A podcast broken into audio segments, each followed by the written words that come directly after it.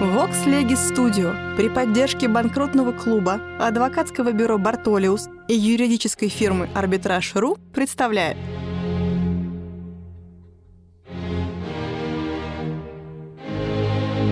Габриэль Феликсович Шершеневич. Конкурсный процесс. Окончание конкурсного процесса. Параграф двести девять. Раздел имущества.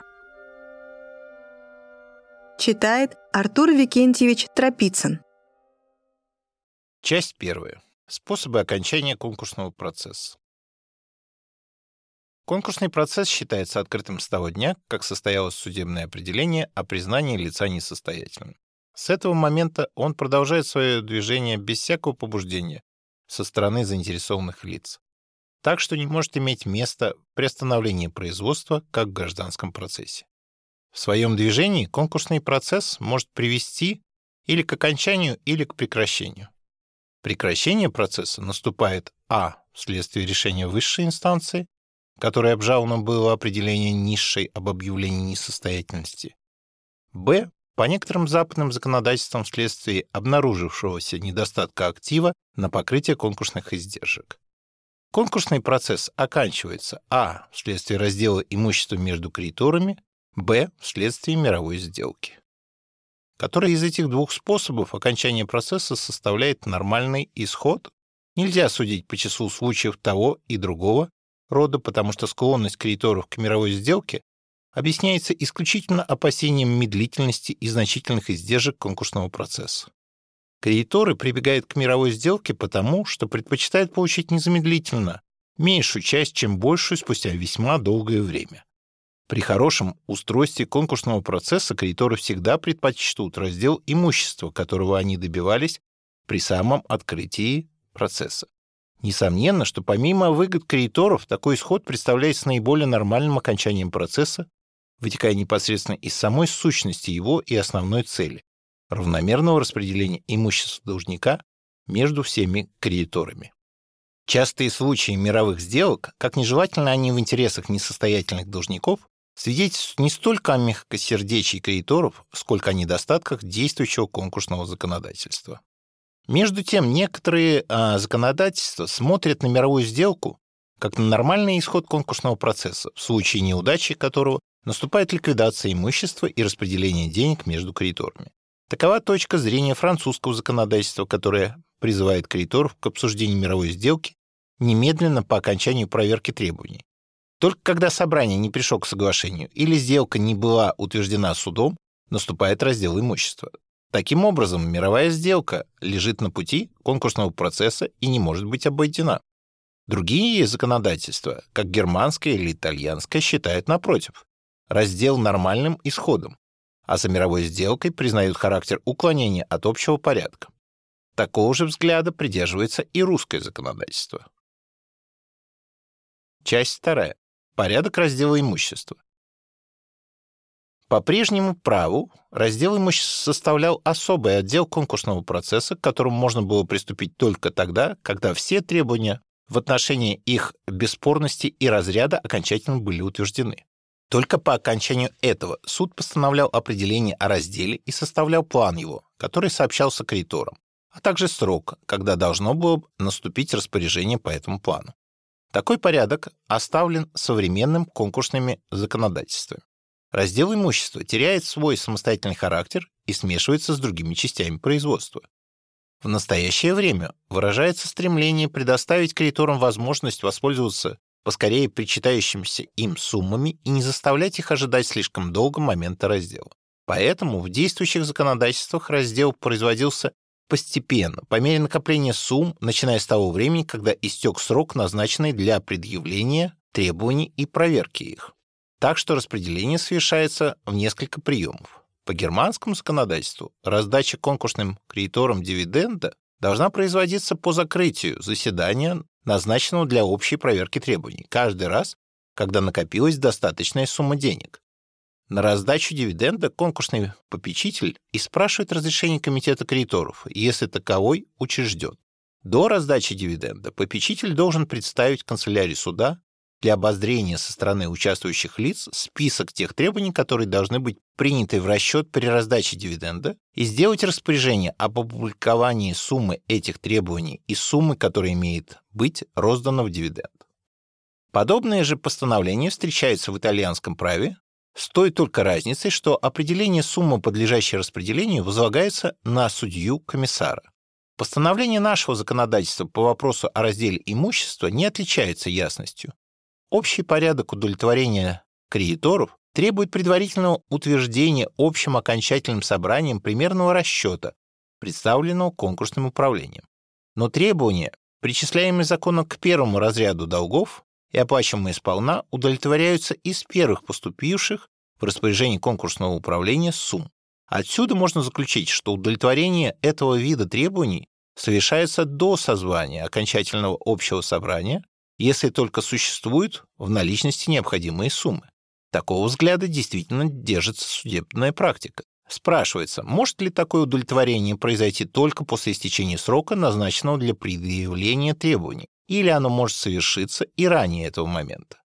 Закон нигде не указывает, чтобы только с истечением указанного срока возможно было удовлетворение долгов первого разряда. Но подобный вывод, естественно, вытекает из самой сущности дела. На каком основании могли бы быть удовлетворены одни требования первого разряда, ущерб другим, когда сам закон предписывает пропорциональное удовлетворение их в случае недостаточности имущества для полной оплаты? Следовательно, удовлетворение таких требований происходит до окончательного общего собрания по усмотрению самого конкурсного управления, но, во всяком случае, не ранее истечения срока, установленного для заявления требований. Однако мы знаем, что при открытии конкурсного процесса в коммерческом суде самый крайний срок – год, которым может воспользоваться, например, малолетний, который проживает за границей и которого капиталы были обращены несостоятельным должником на собственную торговлю. Неужели в течение всего этого срока распределение по требованию первого разряда не может иметь места? Закон ставит суд в крайне трудное положение, но при молчании закона приходится склоняться к этому взгляду, что до истечения этого срока не может быть удовлетворения. Если достоверно известно, что иностранных кредиторов нет, тогда раздел может произойти по истечении четырех месяцев, конечно, на страх членов конкурсного управления. После утвержденного или вновь установленного в окончательном общем собрании примерного расчета немедленно производится удовлетворение сначала из наличных сумм несостоятельного, а потом по мере продажи его имущества и взыскания долгов по мере поступления и скопления наличных денег до десяти копеек на каждый рубль долговой массы. Такое ограничение десять процентов представляется весьма целесообразным, устраняя слишком частое распределение и соединенные с ним затруднения в проверке действий конкурсного управления. Как логический вывод из постановления закона следует, что при активе, дающем менее десяти процентов, удовлетворение производится одновременно из всего вырученного количества. Часть третья. Продажа имущества.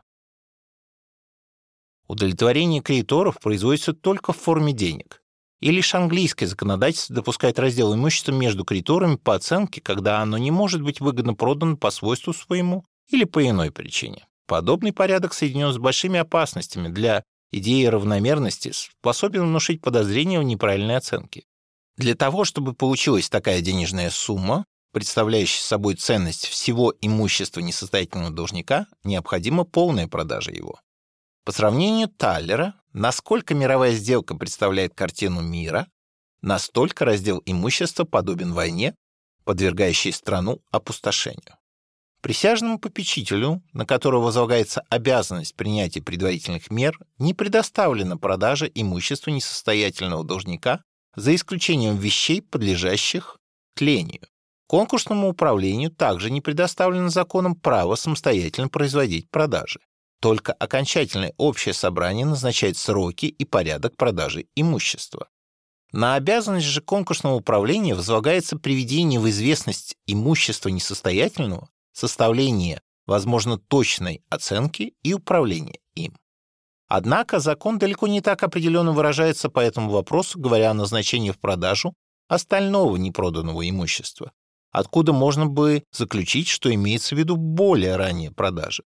Не дает ли это право конкурсному управлению продавать вещи, принадлежащие несостоятельному должнику, до окончательного общего собрания? Такой вывод действительно делается. Оставляя в стороне вопрос о целесообразности и стоя на почве толкования действующего законодательства, следует этот вывод отвергнуть. В пользу его приводит то соображение, что если закон разрешил продажу вещей присяжному попечителю, то априори не мог он лишить этого права конкурсное управление. Этот довод неубедителен, потому что присяжному попечителю в целях охранительных предоставлена продажа только тленных вещей, каковых, предполагается, уже нет в составе имущества, когда оно перешло в управление конкурса. Закон возлагает на конкурсное управление обязанность составить оценку, самую близкую, за которую их продать можно, но не обязанность продавать по этой оценке. При отсутствии в законе каких-либо указаний на сроки и порядок продажи следует склониться к заключению, что продажа вещей, за исключением тленных, может быть произведена только после постановления по этому вопросу решения окончательным общим собранием. Относительно вещей, составляющих товар торгового предприятия, следует заключить, что предварительной продажей их допускается или нет, смотря по тому, могут ли они быть причислены к тленным вещам или нет. Конечно, это положение крайне затрудняющее задачу конкурсного процесса.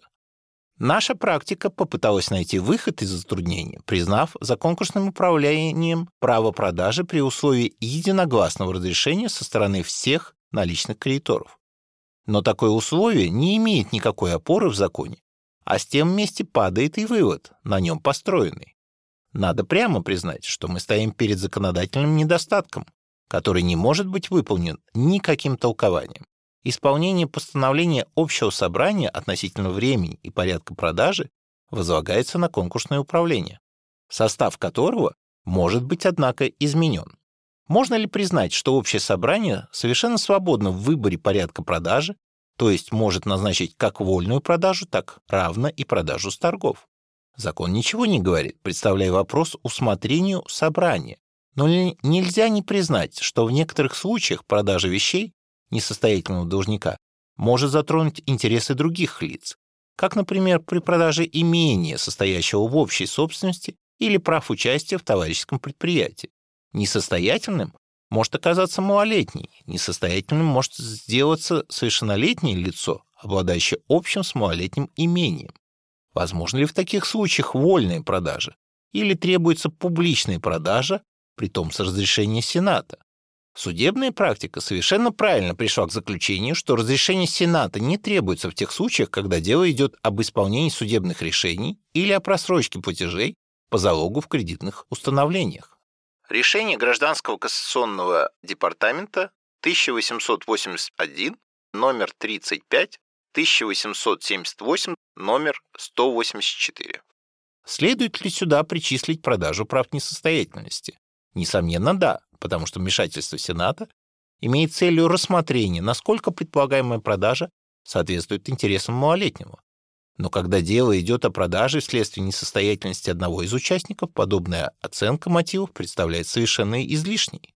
Со времени римского права, которое отдавало предпочтение дистрактио бон орум перед вендицио бон орум, все современное законодательство устанавливает розничную продажу имущества несостоятельного должника. Только одно английское право допускает оптовую продажу. Подобный порядок редко может предоставить выгоду для кредиторов, потому что оптовая оценка обыкновенно ниже розничной.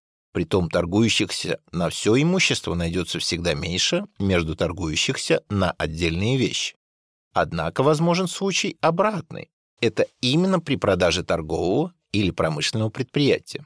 Ценность его обуславливается не столько стоимостью его материального состава, то есть заведения и товаров или сырого материала, сколько известностью его фирмы, обширностью круга клиентов. При розничной продаже эта ценность исчезает. Поэтому следовало бы законодателю сохранить такой способ продажи, по примеру английского права, для торговых и промышленных предприятий, если он будет признан выгодным со стороны кредиторов. Часть четыре. Составление расчета удовлетворения. Прежде чем приступить к распродаже имущества несостоятельного должника и подвергнуть ценность его разделу между кредиторами, конкурсное управление обязано составить общий счет и проект распределения, При составлении примерного расчета удовлетворения требования, которые как недействительные были отнесены к третьему роду долгов, в расчет вовсе не принимаются. Затем все прочие претензии разделяются на четыре разряда. Первое. Долги, подлежащие удовлетворению сполна. Второе. Долги, подлежащие удовлетворению по соразмерности. Третье. Долги сомнительные или спорные, подлежащие судебному рассмотрению. Четвертое. Долги, подлежащие удовлетворению в случае остатков от полного удовлетворения трех высших разрядов. Таким образом, мы видим, что при самом заявлении требований они разделяются на роды, при составлении расчета на разряды.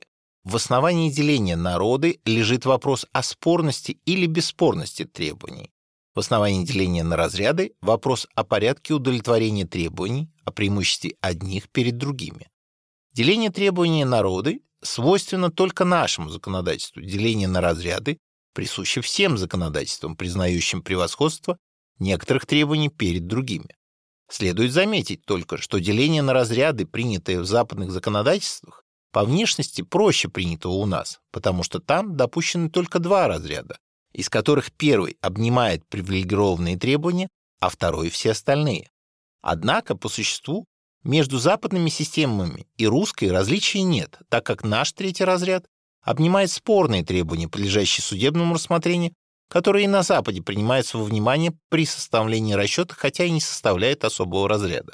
Что касается четвертого разряда требований, удовлетворяемых в редких случаях, когда оказались остатки, то действительно западные законодательства не знают их, и требования, не допускаемые к конкурсному разделу, могут искать отдельно удовлетворение по окончании процесса. Вообще, система деления требований, принятая нашим законодательством, поражает своей сложностью и с успехом могла бы быть упрощена. Перейдем к рассмотрению каждого из четырех разрядов, на которые делятся требования при их удовлетворении. К требованиям первого разряда причисляются: первое. Церковные деньги, издержанные несостоятельным должником на собственные его надобности, когда они числятся на нем в начете по церковным книгам. Под церковными деньгами, таким образом, разумеется, деньги, поступившие и записанные в книгу церковной кассы, поэтому настоящее преимущество не распространяется на деньги, завещанные в пользу церкви, но в действительности не поступившие, а числящиеся в долгу за души приказчиком или наследником, растратившими их, что вытекает из смысла закона, который говорит о возвращении денег в церковь. Не распространяются на деньги, внесенные в банк вкладом для приращения из процентов, не распространяются на арендную плату за пользование арендуемым у монастыря по контракту помещениями. Второе. Казенные недоимки в податях, пошлинах и казенных сборах с причитающимися на них процентами и штрафными деньгами, которым наша практика приравнивает недоимки в городских и земских сборах, но сюда не относятся долги казне или субъекту гражданских правоотношений, например, по договору поставки, штрафы, налагаемые коммерческими судами за неправые иски и споры. Третье. Капиталы малолетних, бывшие в заведении несостоятельного по званию родителя или опекуна и взятые им для употребления по своим делам или торговле. Следовательно, растрата капитала, принадлежавшего малолетнему, родственникам или посторонним лицам, если они не состояли опекунами, не дает основания причислять образовавшийся долг к первому разряду. Четвертое. Жалования или наемные деньги, следующие домашним служителям и работникам за шесть месяцев, если найдено будет, что они платы не получали. Закон имеет в виду домашнюю прислугу и служащих по дому, как дворник, кучер, повар, но не всех вообще служащих по договору личного найма. Поэтому недоплаченное жалование приказчику не пользуется преимуществом первого разряда. Преимущество обеспечивается жалованию, причитающимся за шесть месяцев, все, что остался должен несостоятельный своим домашним, за большее время удовлетворяется наравне с прочими по соразмерности, то есть требования их относятся ко второму разряду. Если, например, прислуга не получала жалования за десять месяцев, то в отношении шестимесячной платы требования ее причисляются к первому разряду, а в отношении четырехмесячного – ко второму разряду. Шесть месяцев следует исчислять не в смысле последнего времени до объявления несостоятельности. Возможен случай, когда служащий в состоянии прерывного служения за известное вознаграждение получал следовавшее ему жалование не всегда в срок и полностью, а по частям и с задержкой. Тогда всякий учиненный ему платеж должен быть зачитаем прежде всего на погашение долга за прежнее время, и только по мере погашения старого долга должен быть обращен в уплату за время последнего служения. Допустим, например, что повар прослужил год до объявления несостоятельности. За первые три месяца он получил вознаграждение, за последующие шесть не получал, и за последние три снова получил. Полученный им платеж за последние три месяца должен быть отнесен к тем трем месяцам, в течение которых он ничего не получал. Поэтому повар в настоящем случае может требовать, чтобы его претензия за все шесть месяцев была отнесена к первому разряду. Пятое. Относительно рабочих закон дает особые постановления, которые сейчас изложены весьма своеобразно. К первому разряду относится рабочая плата, причитающаяся рабочим за один последний год. В отличие от предшествующего случая, преимуществом пользуется плата не в размере годового недополученного жалования, а плата, недоплаченная за последний год до объявления несостоятельности. Каменщики и работники, участвовавшие в построении, пользуются среди других рабочих еще большим преимуществом. Недоплаченные им деньги полностью причисляются к требованиям первого разряда. Закон второго июня тысяча девятьсот третьего года причислил к первому разряду также а. просроченные за шесть месяцев платежи, причитающиеся на основании правил о вознаграждении потерпевших вследствие несчастных случаев рабочих и служащих, а равно членов их семейств в предприятиях фабрично-заводской, горной и горно-заводской промышленности. Б. Претензии, основанные на правилах о вознаграждении тех же лиц. Шестое. Долги по удовлетворению ежедневных потребностей, а именно долги поставщикам съестных припасов, хлебникам, мясникам и тому подобным за четыре истекших месяца. Сюда же относятся долги содержателям гостиниц за квартиру и столовые потребности за шесть месяцев. Седьмое. К долгам первого разряда отнесен положенный платеж биржевым маклером, причем требование это подтверждается счетом, снабженным подписью и печатью маклера как должностного лица, а поэтому отсутствие в книгах должника указаний на такой долг не дает конкурсному управлению основания отнести претензии к долгам второго рода. Восьмое. Фрахтовые деньги, как сухопутные, так и морские, пользуются той же привилегией. Под именем фрахтовых денег понимается плата за перевозку грузов водой или сухим путем, производимая попутно, либо по месту, занимаемому грузом в помещении перевозного средства. Поэтому никакие другие расходы, включаемые в общий счет, не могут пользоваться преимуществом фрахта при несостоятельности. В частности, замечание это относится к платежу, туэрному пароходству, за провод по реке груженных судов, к вознаграждению за буксировку судов, к страховым деньгам, включаемым в перевозочную квитанцию. Этим исчерпываются требования, включаемые в первый разряд. Однако наше законодательство совершенно неправильно относит сюда же а. издержки по конкурсному процессу и б. долги, обеспеченные залогом или закладом.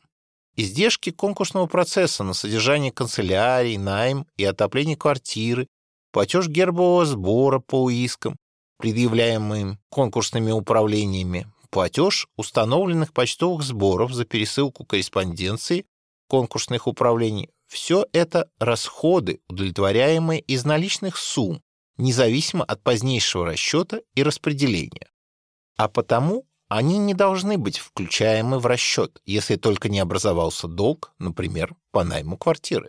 Но вознаграждение попечителю и кураторам может быть действительно отнесено к долгам первого разряда, как оно и сделано в нашем законодательстве. Относительно второй категории долгов, обеспеченных залогом или закладом, должно заметить, что включение их также неправильно. Мы уже видели, что эти требования удовлетворяются независимо от конкурсного процесса в общем исполнительном порядке. а конкурсному управлению предоставляется только право выкупа, заложенного полной суммой долга, обеспечиваемого этой ценностью.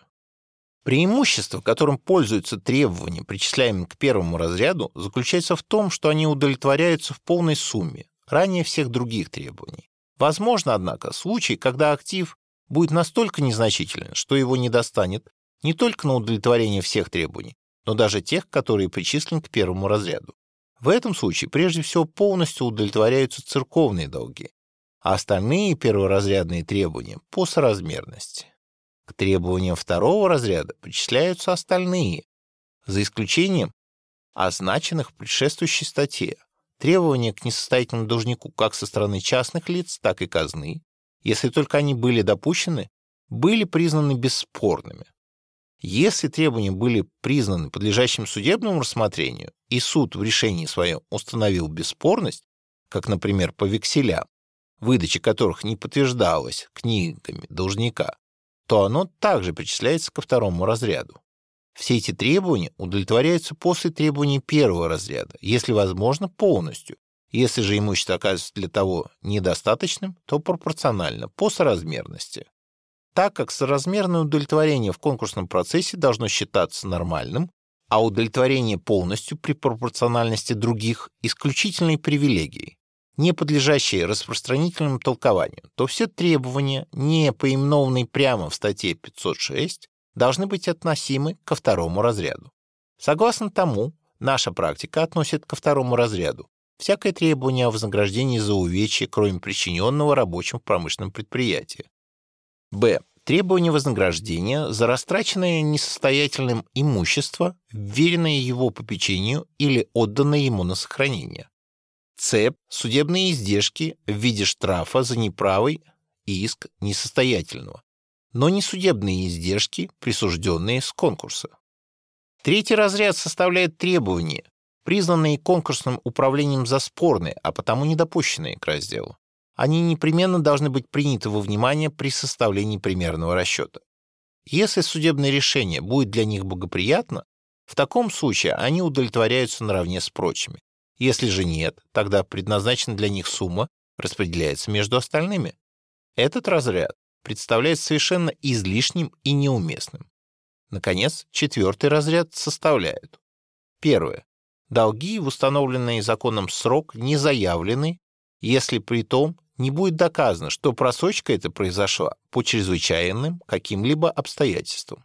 В последнем случае такие требования причисляются ко второму или третьему разряду, смотря по тому, будут ли они признаны бесспорными или спорными. Второе. Долги по заемным письмам, которые в установленные гражданскими законами сроки по написанию их не были явлены, а по наступлению срока платежа по ним не были в течение трех месяцев представлены к взысканию или не были предъявлены в этот же срок к платежу. Третье. Долги по договорам, которые в течение года по наступлению срока исполнения не были представлены к взысканию, хотя бы и были предъявлены должнику к исполнению. Относительно счетов, не превышающих сто пятьдесят рублей, постановлено, что они должны быть представлены ко взысканию в течение шести месяцев по написании. В противном случае получает также удовлетворение по четвертому разряду. Четвертое. Наконец, к той же категории причисляются домашние обязательства, совершенные без соблюдения правил о гербовом сборе. Постановления, вызванные интересами фиска, и с точки зрения гражданского права в высшей степени несправедливые, потому что нарушение интересов казны должно влечь за собой штраф в каком угодном размере, но не влиять на силу гражданских правоотношений. Требования по акту, совершенным с нарушением правил гербового сбора, относятся к четвертому разряду, хотя бы по существу своему оно подлежало причислению к первому или второму разряду. Последующая оплата гербовым сбором документа, служащего основанием требования, не может устранить включение требований в четвертый разряд.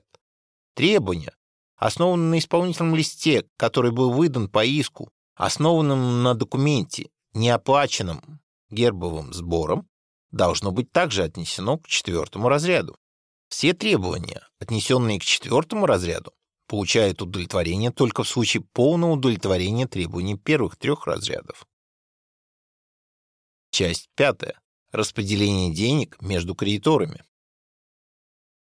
Составленный в таком виде примерный расчет конкурсное управление должно представить на утверждение окончательного общего собрания.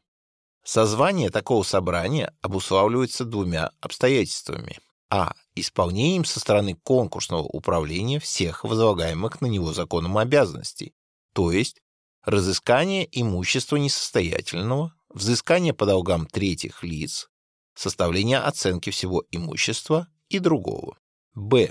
Явкой кредиторов на сумму более двух третей всех признанных конкурсом долгов.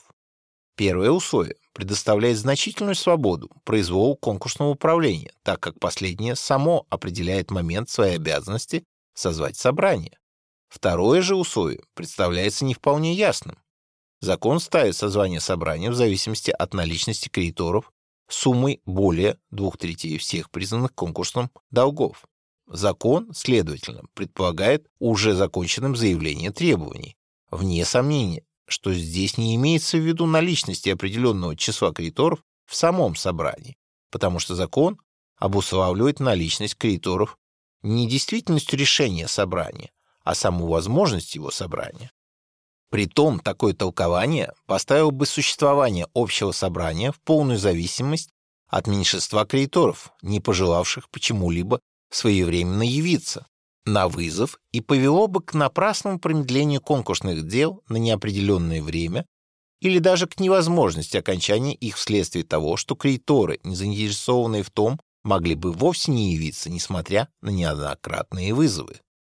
Судебная практика пытается дать следующее объяснение словам закона. Точный смысл узаконений обуславливает созвание общего собрания лишь числом явившихся на лицо взаимодавцев и своевременной публикации. Наличными же кредиторами почитаются те, которые лично или через поверенных явятся в местонахождении конкурса. Статья четыреста тридцать один Устава судопроизводства торгового. Решение Гражданского кассационного департамента тысяча восемьсот восемьдесят три, номер сто двадцать. Однако ссылка на последнюю статью не представляется достаточно убедительной. Во-первых, благодаря неясности ее редакции, открывающей также широкую свободу усмотрению присяжного попечителя. А во-вторых, потому что она предусматривает момент, когда еще не все требования были заявлены. Напротив, рассматриваем в настоящее время узаконение имеет в виду уже оконченное заявление претензий, так как говорит о двух третях признанных претензий.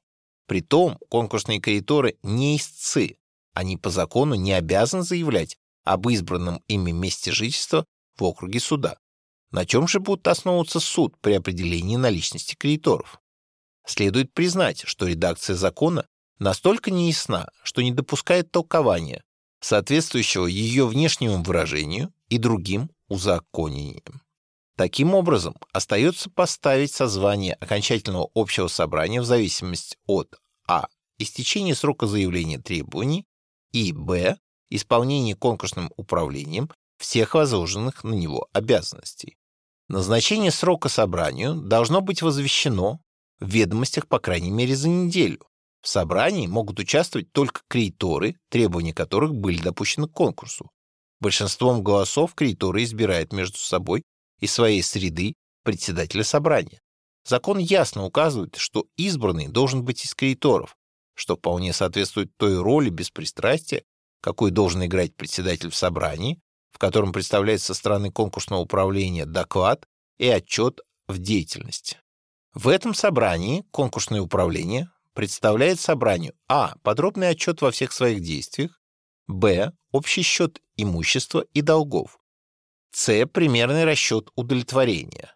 Общее собрание большинством голосов постановляет по этим вопросам свое решение и излагает его в своем определении за подписью председателя и всех кредиторов, согласных с принятым решением. Так как закон предоставляет собранию делать нужные отмены, перемены, исправления и дополнения, то оно может произвести некоторые изменения в расчете, однако только при неправильности его. Собрание не может по собственному желанию переносить требования из одного разряда в другой, вопреки постановлениям закона. Например, если бы собрание сочло неважным нарушение правил о гербовом сборе и отнесло составленную с таким нарушением претензий ко второму разряду. По принятому в собрании плану распределение денег между кредиторами немедленно производится конкурсным управлением удовлетворения, несмотря на обжалование со стороны кредитора решения общего собрания, утвержденного судом.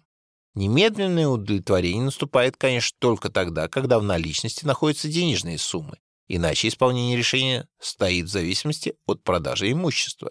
Как мы уже видели, удовлетворение производится по мере накопления суммы до десяти процентов. Относительно самой выдачи денег кредиторам может быть установлен двоякий порядок. Или они выдаются непосредственно конкурсным управлением, получившим их из банка, или они выдаются банком кредитору на основании ассигновки, подписанной конкурсным управлением. Наше законодательство обходит этот вопрос, так как не постановляет, чтобы суммы, поступающие после окончательного собрания вследствие продажи имущества, должны были быть вносимы в государственный банк. Предписанное законом отправление поступающих сумм в банк имеет место, когда деньги не нужны для безотлагательного употребления. Но конкурсное управление после решения окончательного собрания может признать необходимым удержание в своих руках этих сумм для немедленной раздачи. Когда все имущество несостоятельного продано и деньги выручены, и главнейшие требования удовлетворены, то для избежания лишнего продолжения конкурсного процесса дозволяется остальные несобранные долги поручить от конкурса одному поверенному, снабдив его книгой за подписью кураторов и печатями со шнуром, чтобы он по собрании их разделил между всеми кредиторами с распиской в книге и по окончании представил бы книгу туда же, где все конкурсное дело хранится. Возникают вопросы, от кого зависит замена конкурсного управления одним поверенным, кто его выбирает, кто выдает ему книгу и под чьим надзором он находится.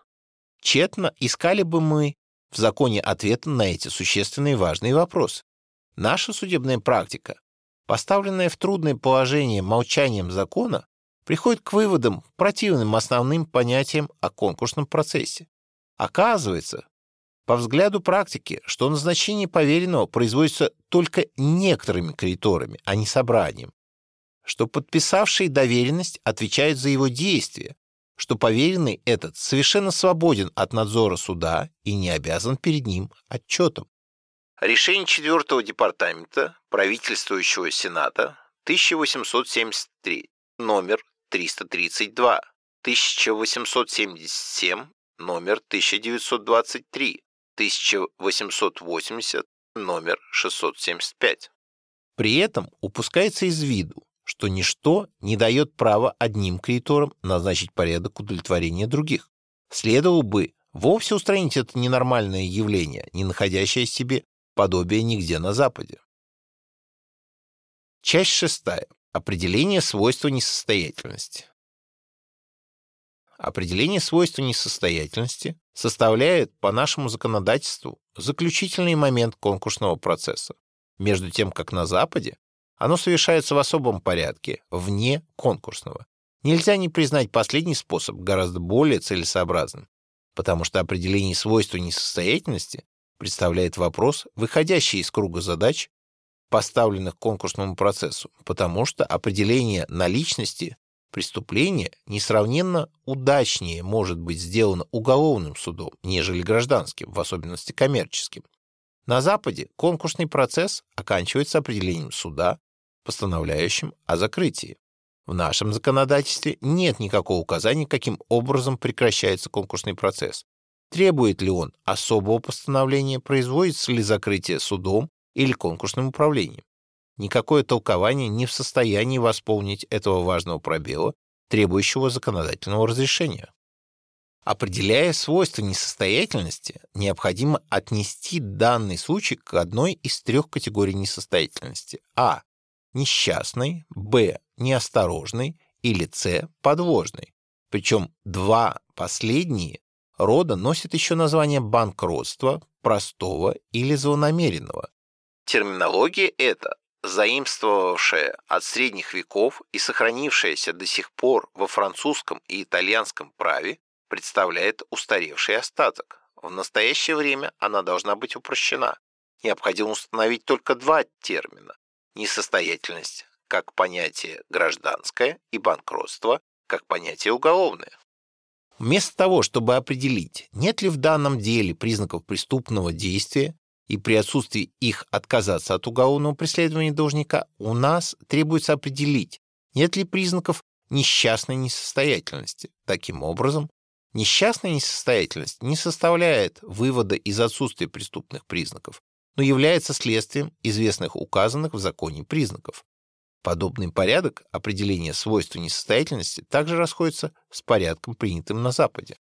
Несчастная несостоятельность должна быть предполагаема, и предположение это может быть устранено только при наличности противоположных указаний. Напротив, у нас закон сам дает для руководства определение понятия несчастной несостоятельности и признаки, способные служить для установления ее. Несостоятельность есть несчастная, когда должник приведен будет в неоплатность не собственной своей виною, но стечением обстоятельств, которых род и свойства определены в законе. Из этого определения можно было бы заключить, что закон установит строго ограниченные признаки, не допускающие распространительного толкования.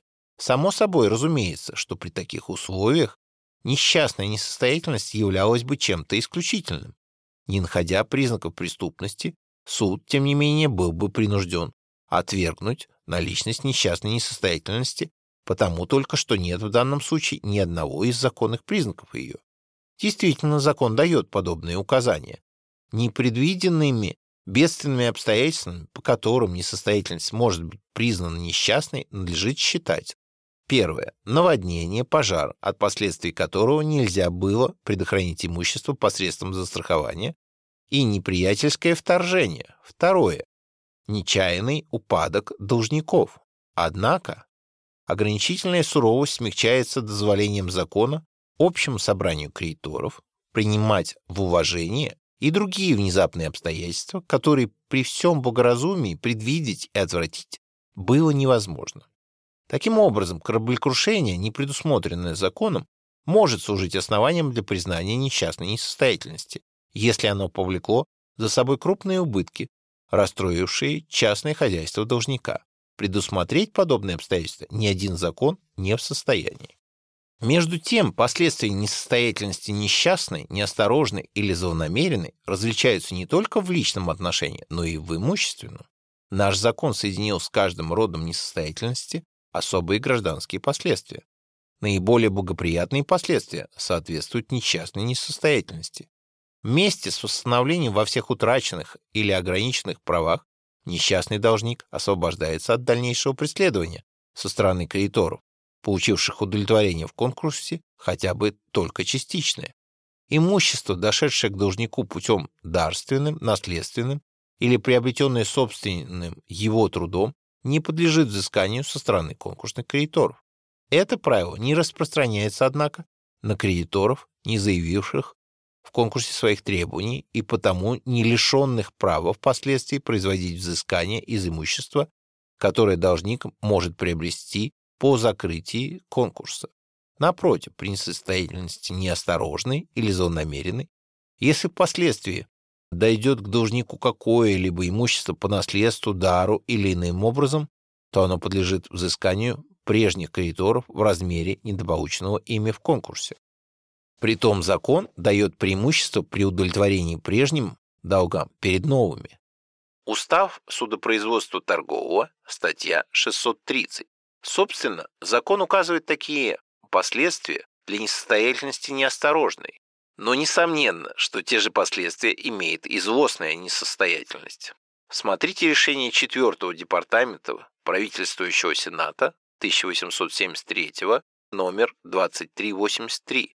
По совершенно непонятному соображению, едва ли находящему себе подобие, закон наш освобождает неосторожного несостоятельного, если он не торгующий, от имущественной ответственности в случае невнесения кредиторами своевременно кормовых денег. Приложение три к статье тысяча четыреста Устава гражданского судопроизводства, статья двенадцать и четырнадцать.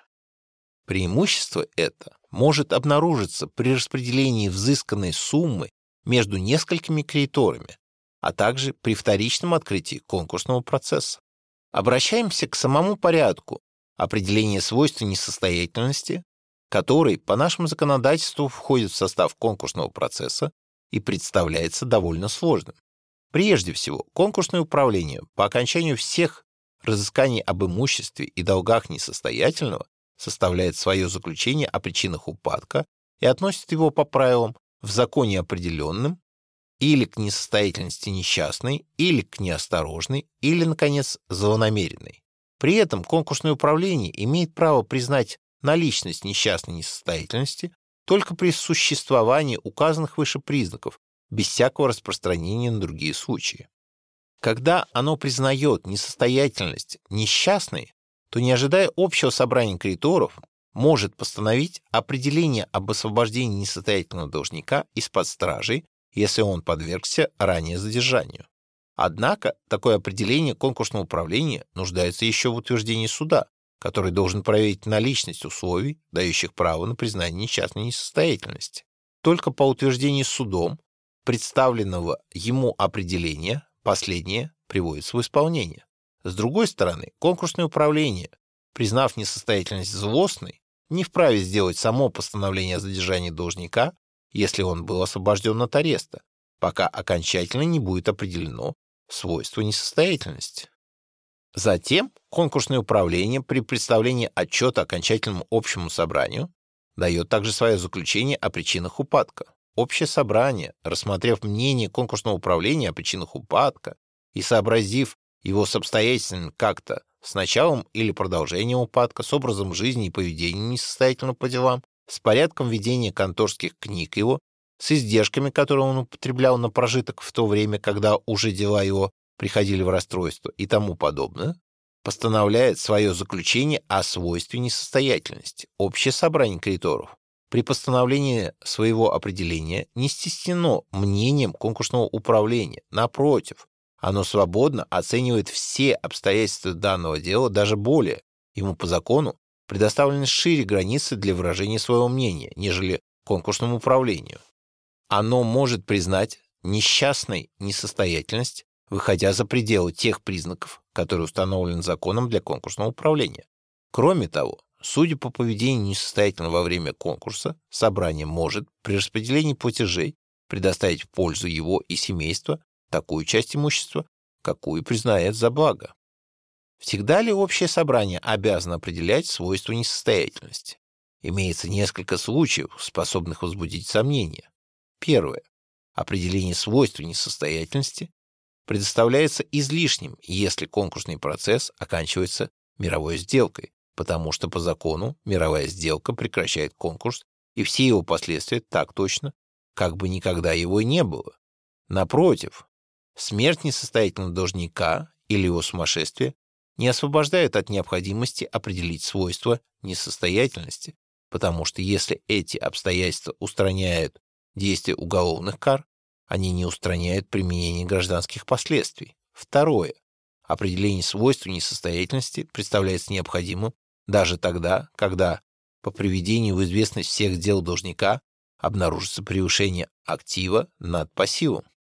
Отрицательное мнение в данном случае основывается на том, будто здесь никакой несостоятельности нет, а одно только недоразумение. Но недоразумение здесь не на стороне закона. Несостоятельность, отвечающая признакам, данным в законе, была, несомненно, в момент объявления ее. Если ввиду полного удовлетворения кредиторов гражданские последствия не могут иметь места, то зато уголовные еще возможны, если окажется, что должник скрыл ценности, которые удалось позднее обнаружить конкурсному управлению.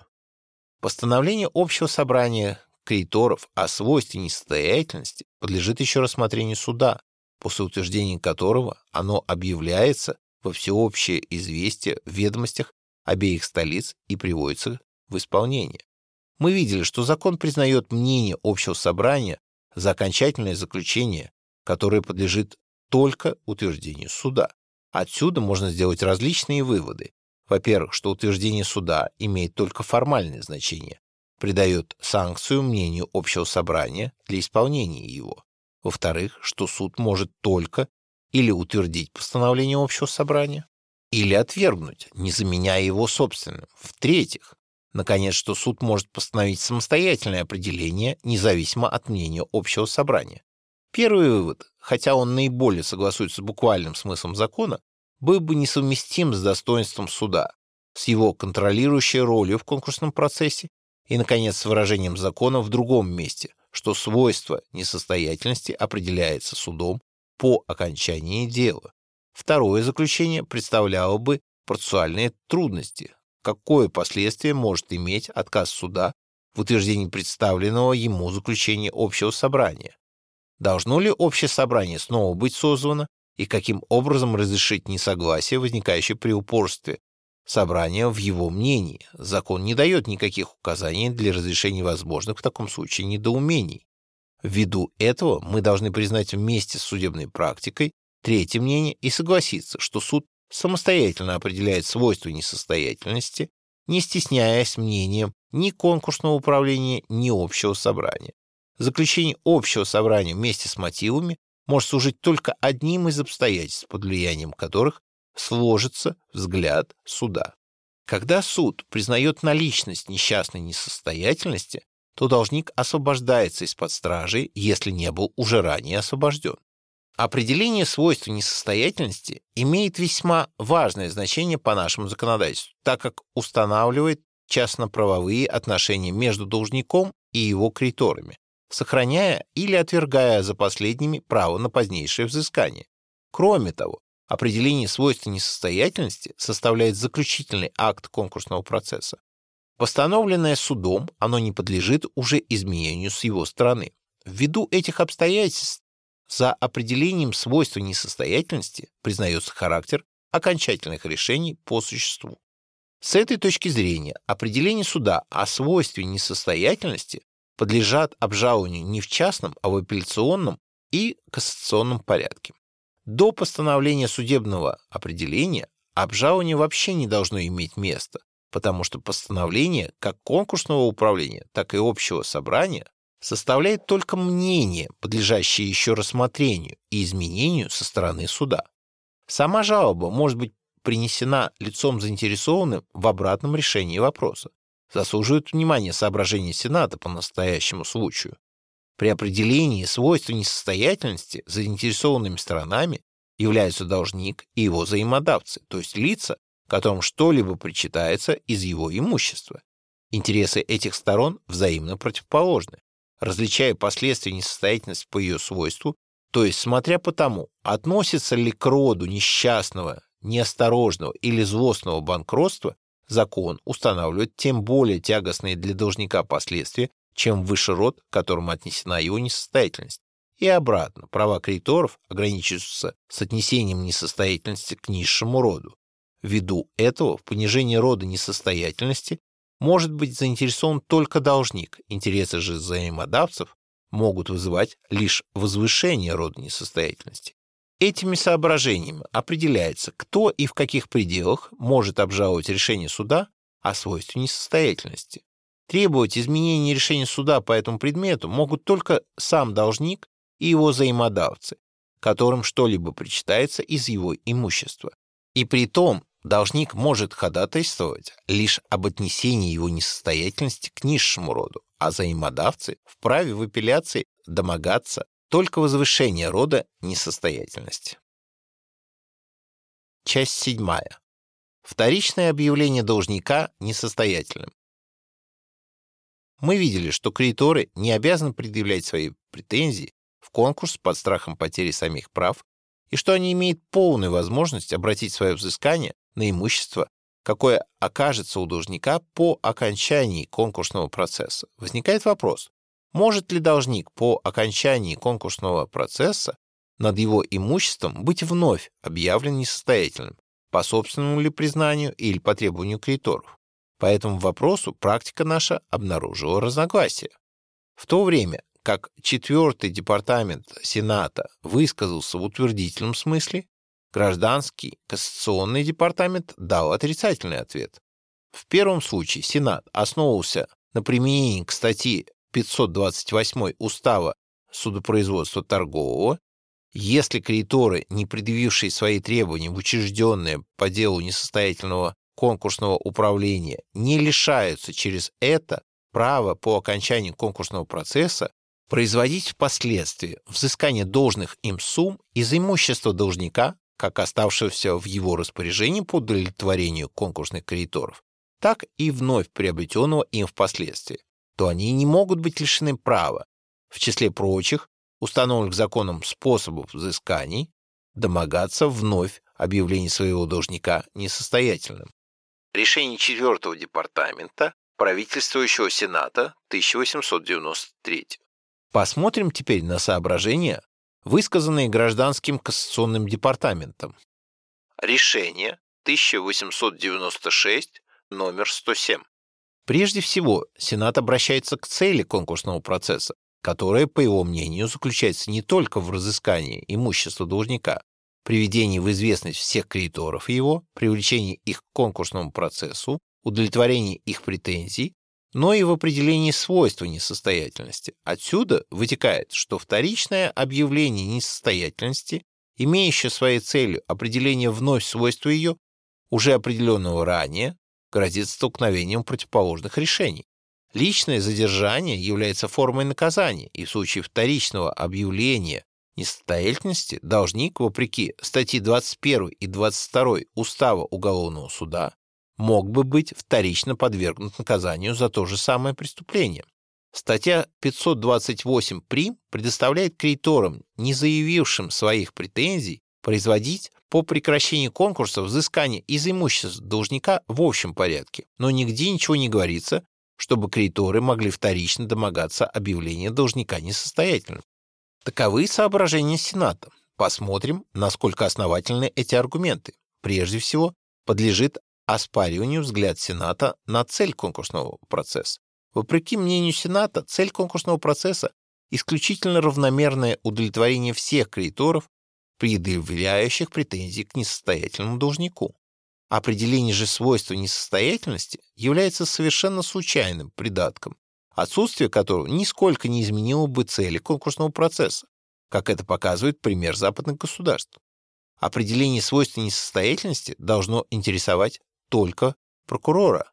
Да и по нашему законодательству мировая сделка устраняет необходимость определить свойства несостоятельности. С точки зрения Сената пришлось бы признать, что в этом случае цель конкурсного процесса еще не достигнута.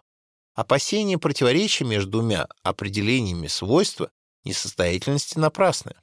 Долговые отношения, которые составят предмет второго конкурса, не совпадают с долговыми отношениями, которые послужили материалом для первого конкурса. Если одни из них дали повод заключить о недобросовестности должника, то иные могут и не дать такого повода. Личное задержание должника, объявленного несостоятельным по торговле, имеет характер не наказания, а предупредительной меры, что видно из того, что должник подвергается аресту до определения свойства несостоятельности. Личное задержание должника, признанного неосторожным, имеет действительно характер наказания, но при второй несостоятельности должник подвергался бы наказанию не за те же самые долги, а за иные. Ссылку на статью двадцать первую и двадцать вторую Устава Уголовного суда едва ли можно считать удачной, потому что указанные карательные меры принимаются не в порядке уголовного судопроизводства, а совершенно особо гражданским судом. Наконец, статья пятьсот двадцать восемь прим, вопреки мнению Сената, играет основную роль в разрешении настоящего вопроса. Конкурсный процесс составляет особый вид исполнительного процесса. Это, если можно так выразиться, равнодействующее целого ряда предстоящих исполнительных производств. Поэтому, если возможно взыскание в общем исполнительном порядке, оно возможно и в специальном конкурсном. Из молчания закона вообще трудно делать заключение, но если Сенат решается из этого молчания вывести невозможность в данном случае конкурсного процесса, то с одинаковым основанием можно сказать, из того, что о праве кредиторов домогаться вторичной несостоятельности ничего не говорится, следует вывести, что закон не препятствует открытию второго конкурсного производства. Ввиду разобранных оснований следует признать взгляд четвёртого департамента более правильным и держаться утвердительного ответа на поставленный выше вопрос.